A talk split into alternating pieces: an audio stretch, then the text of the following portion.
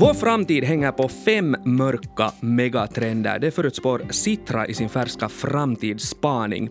Klimatkatastrofen blir allt mer alarmerande, vår välfärd riskerar att rasa samman och demokratin är allvarligt hotad, samtidigt som kampen om den digitala makten blir allt hårdare och de ekonomiska klyftorna växer. Ja, man får lust att krypa ner i sitt vinter-id i väntan på bättre tider när man hör det här. Så är loppet kört och hoppet förstört eller kan vi ta framtiden i våra egna händer? Kring det här ska vi diskutera här i Nyhetspodden. Jag heter Johannes Taberman och med mig har jag Niko Herlin, futurist och framtidskonsult. Välkommen och roligt att ha med dig här i podden för första gången. Tack så mycket, jättekul att vara med. Hör du, du jobbar med att hjälpa företag och organisationer att förbereda sig för framtiden på olika sätt och, och till det här måste ju också höra att försöka gardera sig för olika just globala megatrender. Men, men jag tänkte med det här ordet megatrend, det låter megatrendigt och hashtag megatrend trendar säkert nu på Twitter, men, men vad är egentligen en megatrend?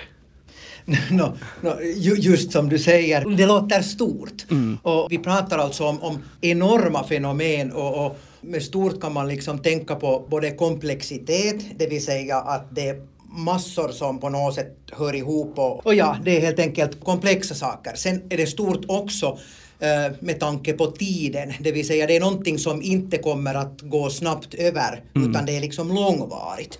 Så, så här kort sagt är, är det en megatrend. Så det är sådana stora saker som vi alla ser omkring oss som vi liksom vet att är här, men som är komplexa. No, no Finlands jubileumsfond Sitra gör just sin stora framtidsspaning kring de här megatrenderna vart tredje år. Och den senaste publicerades i januari 2020, alltså just innan coronapandemin slog till ordentligt. Och och då lyftes det upp att vi, vi är på väg mot en postnormal tid full av överraskningar, vilket ju nu med facit på hand känns väldigt träffande. Och också då låg fokus på teman som e-, ekologi, teknologi, ekonomi och när jag tittar tillbaka på den här rapporten från tre år tillbaka så var tonen ändå mindre dyster då. Nu känns det så att förhoppningarna på det nya året är liksom väldigt låga efter fjolårets skitår på många sätt. Men vad skulle du säga, finns det mindre framtidshopp nu? Jag, jag vill svara nej. Alltså det finns inte mindre hopp, utan det finns alltid hopp och, och, och det ska alltid finnas hopp. Um, jag var kanske lite, lite överraskad själv också av, av den här negativa tonen i, i den här rapporten. Eh, men, men, men här har man kanske tänkt sig just det att man vill på riktigt lyfta fram att, att nu måste göras någonting och, och, man kan alltid liksom genom sån här dystopisk förklaring kanske också föra fram hur viktigt och hur stort och hur akut det här på riktigt är. Eh, det, det, har varit akut också tidigare men, men man hade en lite mer sån optimistisk eh, syn på de här megatrenderna. Med tanken med att göra sådana framtidsspaningar är ju inte ändå att, att, att, skapa ångest hos oss, utan att försöka hitta lösningar och göra oss bättre liksom rustade för framtidens utmaningar. För megatrender är ju liksom inte ändå förutbestämda utan vi kan själva ta framtiden i våra egna händer. Och det här gäller ju också till exempel klimatkrisen som sticker ut som den enskilt största och centralaste megatrenden här i Citras rapport. Eh, problemet här är att klimatet blir allt varmare och den biologiska mångfalden försämras, alltså arter ur växt och djurrike dör ut samtidigt som vi konsumerar för mycket naturresurser. Eh, och det här gör då att liksom naturens bärkraft håller på att falla samman och det här borde ju inte komma som någon nyhet för oss. Vi vet alla var på något sätt problemen ligger. Men om vi då tittar på lösningen, vi ska försöka vara lite lösningsorienterade så det inte blir alltför dystert. Eh, vad är lösningen? Är det liksom att vi alla blir hippin och flyttar in i självförsörjande kollektiv eller, eller vad säger du?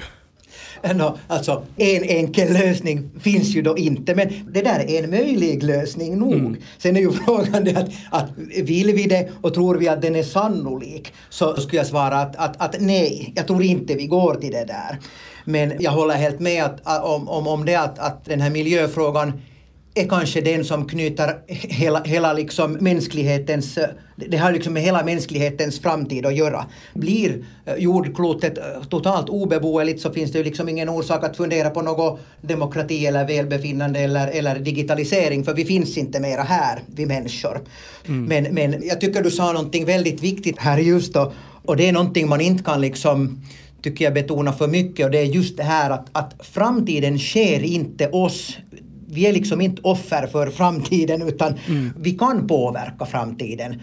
Um, vi kan påverka med, med små saker och med lite större saker och, och, och här också just det här att då vi försöker knysta ut och liksom lösningar till något så här enormt som, som den här klimatkrisen så, så kan vi ju se på det från flera olika nivåer. Att, att man kan fundera på individnivå, man kan fundera på organisationsnivå, företag eller, eller organisationer och så kan man fundera på, på nationell nivå. Att var och en av oss kan se oss i spegeln och, och fråga oss att, att hurdan framtid vill vi ha? Och sen gör vi små saker för att, att åstadkomma det. Så på det sättet kan vi påverka. Vad ger du för de här visionerna om att flytta mänskligheten till månen eller till Mars, sånt här som bland annat Elon Musk drömmer om? Som futurist blir jag ju liksom eh, helt tänd på det här. Det låter ju jättespännande mm. och, och, och nu vet jag att jag talar också om det här om att, att, att uh, vad, vad, vad sker sen när, när vi bor på Mars men, men, men det är ju liksom inte någon kortvarig uh, lösning och, och det att vi flyttar människorna till Mars så ser jag ju liksom inte som en lösning för jordklotet. Att, att någonting måste vi ändå göra också. Att teknologin kan man ofta se som nog ett, ett liksom delsvar på det här. Jag menar det görs ju hela tiden massa forskningar på vilka teknologier kan hjälpa oss med, med, med klimatkrisen. Att, att, att hittar vi en teknologi som kan på något sätt eh, plocka upp eh, koldioxid ur liksom luften och, och, och, och, och rena den och sen, sen liksom producera syre, eh, alltså sådana artificiella växter. Men, men tanken med hela det här just med megatrender och, och, och framtidstänk är att tänka på alternativ. Mm. Eh, det finns massa olika alternativ och vissa av dem är, är kanske mer möjliga och, och, andra är omöjliga för tillfället. Men, men snart kanske de är möjliga. Mm. Nå, när människan belastar naturen mer än vad den tål så äventyras också grunden för hela vår ekonomi och välfärd. Och det här för oss till följande megatrend som Citra lyfter upp, det vill säga utmaningarna inom välfärden som hopar sig när befolkningen blir allt äldre och flyttar till städerna. Och det har vi redan en längre tid sett tydligt också här i Finland. Så vi kämpar ju med en rekordlåg nativitet och så här. Och man kan ju fråga sig då vad lösningen här är. Här i Finland har vi ju nu nya välfärdsområden som, som ska rädda oss. Jag vet nu inte om de kan rädda oss. Men, men vi var lite inne på teknologiska lösningar. Vad, vad, vad tänker du om sånt? Är vårdrobotar och välfärdsandroider framtidens melodi för att eh, lösa det här problemet? De är framtidens melodi men de löser inte problemet.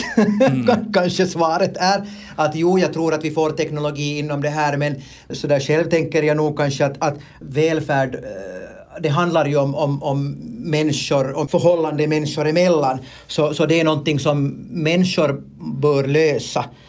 Men, men, men maskiner kan, kan hjälpa oss att till exempel befria människor att, att sköta varandra. Att, att jag säger ofta att om jag blir gammal så här, vill jag gärna att en robot tar hand om mina, mina liksom grundbehov, torkar min bak och, och, och tvättar mig. Det behöver jag inte en människa för men jag vill ha en människa som tar hand om mig och som pratar med mig. Mm. Och då för, förbättras välfärden. Men äh, människor äh, blir äldre men människor förblir i bättre skick också längre. Så det att, att, att människan blir, lever längre är inte enbart ett problem utan det är också en möjlighet. Mm, precis.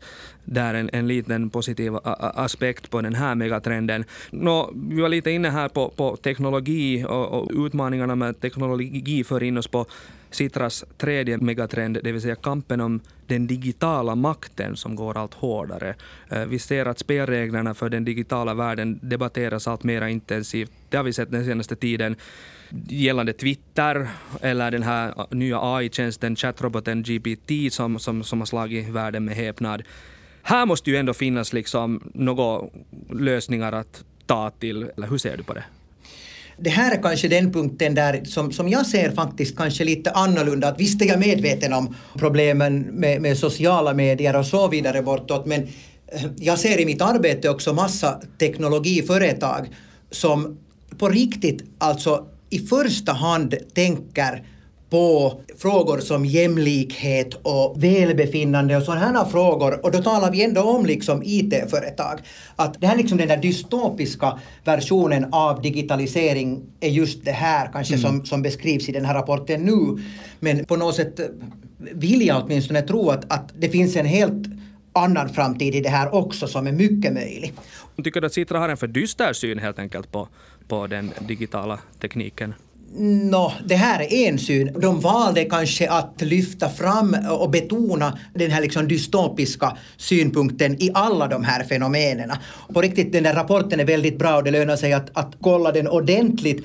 Och om man tar e- efter de där megatrenderna så finns ju faktiskt en sån här beskrivning om hur vi vill att världen ska mm. se ut. Den här optimistiska och där beskriver de ju bland annat den här teknologibiten som här står reilu digimaailma, mm. alltså, alltså en sån här, vad ska man säga, jämlik eller, eller en, en, liksom, en rättvis digivärld mm.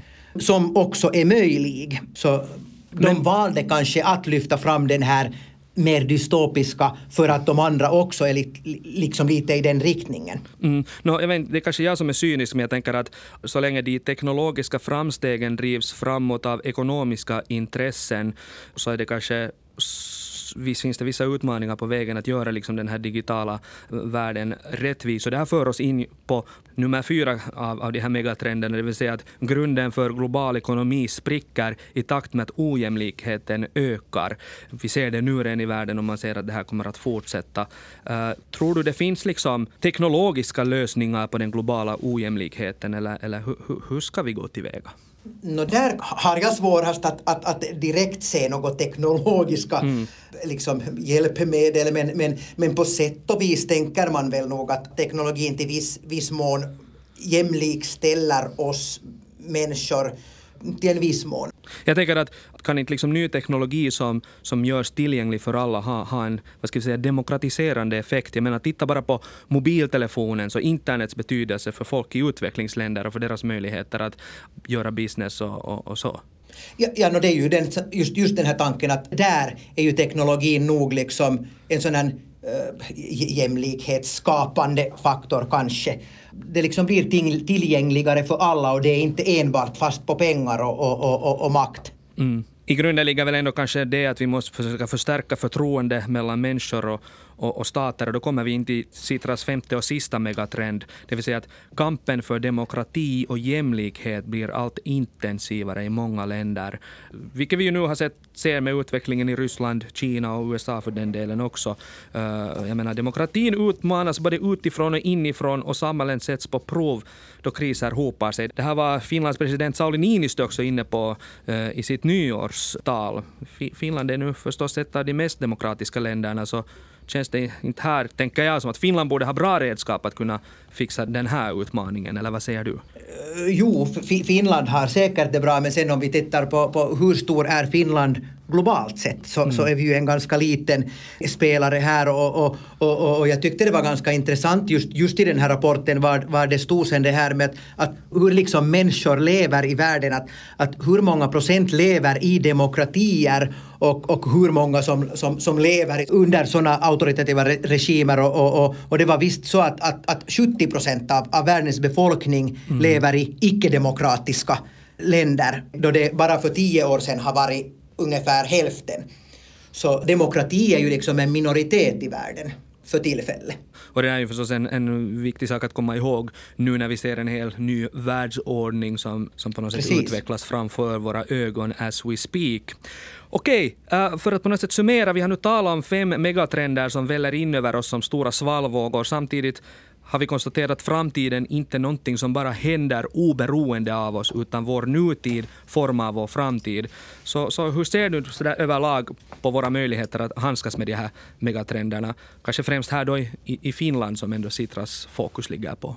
Alltså, jag tycker att vi, vi, vi, har bra förutsättningar och det här är ett jättebra jobb som, som Citra gör. Sen är det eh, bra att komma ihåg att, att bara att diskutera det här eh, räcker ju inte och jag ser att vi har stora möjligheter att påverka. Om vi är tillräckligt många som jobbar för någonting så, så, så, så blir det en större kraft. Mm. Det låter som du ändå ser något ljusglimtar eh, mitt i allt det här mörka. Ser du liksom som så att vi har som individer större möjlighet att på något sätt påverka de här stora frågorna idag än, än förut?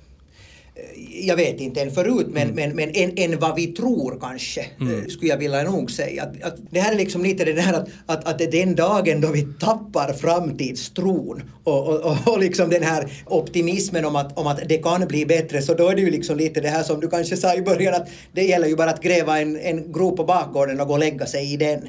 Så det gäller att ställa undan spaden och sluta gräva sin grop djupare. Det finns ännu hopp kvar.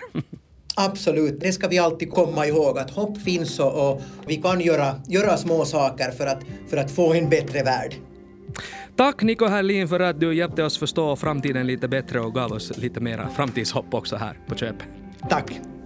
Du har lyssnat på nyhetspodden från svenska YLE med mig Johannes Taberman. Jonna Nupponen är producent och Mike Grönros sköter tekniken. Fortsätt lyssna på oss.